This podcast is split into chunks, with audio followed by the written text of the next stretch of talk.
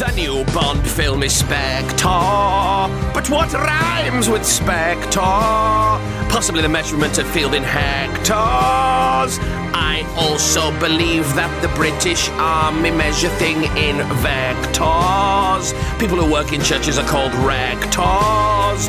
University students attend lectures. And people who trim their garden hedges do it with sectors.